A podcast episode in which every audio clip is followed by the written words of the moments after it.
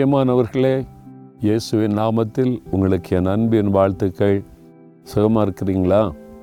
ஆண்டவர் வந்து நம்மை குறித்து வைத்திருக்கிற திட்டம் என்ன என்பதை அநேக சமயத்தில் நம்ம அறிந்து கொள்ளாதனால தான் சோர்ந்து போகிறோம். நம்ம சின்னதாக நினைப்போம் ஆண்டவர் நம்மை குறித்து பெருசாக நினைப்பாராம்.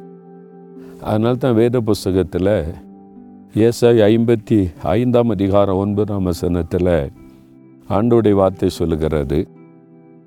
உங்கள் வழிகளை பார்க்கிலும் என் வழிகளும் உங்கள் நினைவுகளை பார்க்கிலும் என் நினைவுகளும் உயர்ந்ததாக இருக்கிறது என்று கத்தர் சொல்லுகிறார். உங்களை பார்த்து சொல்கிறார் என் மகனே என் மகளே நீ ஒரு காரியத்தை நினச்சிருக்கிற. நான் இந்த மாதிரி படிக்கணும் இந்த மாதிரி வேலை செய்யணும் இந்த மாதிரி பிஸ்னஸ் பண்ணணும் என் எதிர்காலம் இப்படி இருக்கணும்னு ஒரு காரியத்தை சிந்தித்திருக்கிறேன் உன்னுடைய நினைவுகளை காட்டிலும் உன்னை குறித்து என்னுடைய நினைவுகள் உயர்ந்தது.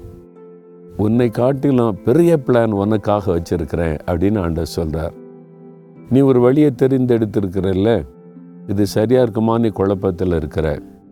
உன்னுடைய வழிகளை காட்டிலும் தேவன் உனக்கென்று ஒரு வழியை வச்சிருக்கிறார் அது உயர்ந்தது. உதாரணத்திற்கு நான் ஸ்கூலில் படிக்கிற காலத்தில் அப்போ ஸ்கூல் ஃபைனல் வரும்போது எப்படியாவது டாக்டர் ஆயிடணும் டாக்டருக்கு படிக்கணும். அதுதான் என்னுடைய கனவு. அது என்னுடைய ஆசை விருப்பம் அது மாதிரி இருந்தது. என்னுடைய பெற்றோரும் சொன்னாங்க சரி நீ பாஸ் பண்ணிட்டா எப்படியாவது ஒன்று நாங்கள் வந்து டாக்டருக்கு படிக்க வைக்கிறோன்னு சொல்லி. அந்த எதிர்பார்ப்போடு தான் நான் வந்து படித்து கொண்டிருந்தேன். அப்போ என்னுடைய விருப்பம் என்னுடைய ஆசை என்னுடைய நினைவுகள் என்னை குறித்து டாக்டர் ஆகணும் அப்படின்பாரு அப்போது அது தோல்வி அடைந்து விட்டார். நான் வந்து அதில் பரீட்சையில் ஃபெயில் ஆனதுனால அந்த படிப்புக்கு போக முடியவில்லை. அது என்னை ரொம்ப பாதித்தது. ஏன்னா நான் நல்லா படித்து அதுக்காகவே பிரயாசப்பட்டு எல்லாம் செய்து இந்த வழியில் தான் போகணுன்னு நினைத்திருந்தேன். முடியலை. ரொம்ப சோர்ந்து போய் ஆண்டுகிட்ட போனபோது அப்போ தான் நான் ரட்சிக்கப்பட்ட வருஷம். நான் ரட்சிக்கப்பட்ட வருஷத்தில் இப்படி தோல்வி அடைஞ்சிட்டேனே அப்போ ஆண்டவர் சொன்னார் உனக்கு பின்னால் நான் வரமாட்டேன் எனக்கு பின்னால் நீ வரணும். உனக்கு ஒரு வழியை நான் வைத்திருக்கிறேன் அந்த வழியில் நடத்துவேன் என்று என்னோடு பேசினார்.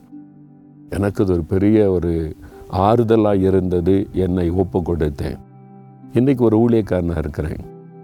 நான் டாக்டராக இருந்தால் என்னுடைய நிலைமை என்ன இருந்திருக்கும் யோசித்து பாருங்கள் எங்கள் ஒரு கிராமத்தில் ஒரு பட்டணத்தில் ஆஸ்பத்திரி கட்டி கொஞ்சம் பேருக்கு மருத்துவம் செய்து கொண்டு இருந்திருப்பேன் ஆனால் இன்றைக்கு பெரிய பெரிய டாக்டர்லாம் ஜெபம் பண்ண என்னிடத்தில் வருகிறாங்க.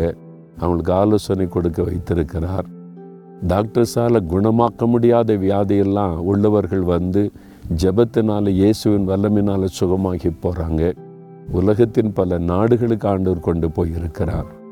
நான் ஏன் வழியில் நான் நினைத்தபடி என் வாழ்க்கையை அமைத்துக்கொள்ள நான் முயற்சி பண்ணி செய்திருந்தால் என் வாழ்க்கை ஒரு சின்ன ஏரியாக்குள்ளே முடங்கி போயிருந்திருக்கும். அப்போ தேவன் என்னை குறித்து வைத்திருந்த நினைவுகள் பெரிது. இதே மாதிரி தான் உங்களை குறித்தோம். ஆண்டவர் உங்களை பார்த்து சொல்கிறார் என் மகனே என் மகளே நீ நினைத்திருக்கிற நினைவுகளோட பெரிய காரியத்தை உன்னை குறித்த நான் நினைத்து வைத்திருக்கிறேன். உனக்காக ஒரு பெரிய திட்டத்தை வைத்திருக்கிறேன். அதை நான் உன்னிலை நிறைவேற்றுவேன் என்று சொல்லுகிறார். இப்போ அடைந்த தோல்வி ஏமாற்றம் நஷ்ட இழப்புகளை குறித்து சோர்ந்து போகாதங்க. ஆண்டவரை உம்முடைய வழிகளுக்கு என்னை ஒப்பு கொடுக்கிறேன் உம்முடைய நினைவுகள் என்னிலே நிறைவேற ஒப்பு கொடுக்கிறேன்னு சொல்லுங்க போதும் அவர் நடத்துவார். ஒப்பு கொடுக்குறீங்களா சோர்ந்து போகாதங்க ஒப்பு கொடுங்க தகப்பனே உம்முடைய வழிகள் நான் போகிற வழியை விட மேலானவைகள். உம்முடைய நினைவுகள் என் நினைவுகளை விட பெரிதானவைகள். அது நிறைவேறுவதற்கு என்னை ஒப்பு கொடுக்கிறேன் உம்முடைய சித்தம் பூரணமாக என்னில் நிறைவேறட்டும். இயேசுவின் நாமத்தில் ஜெபிக்கிறேன் பிதாவே. ஆமேன் ஆமேன்.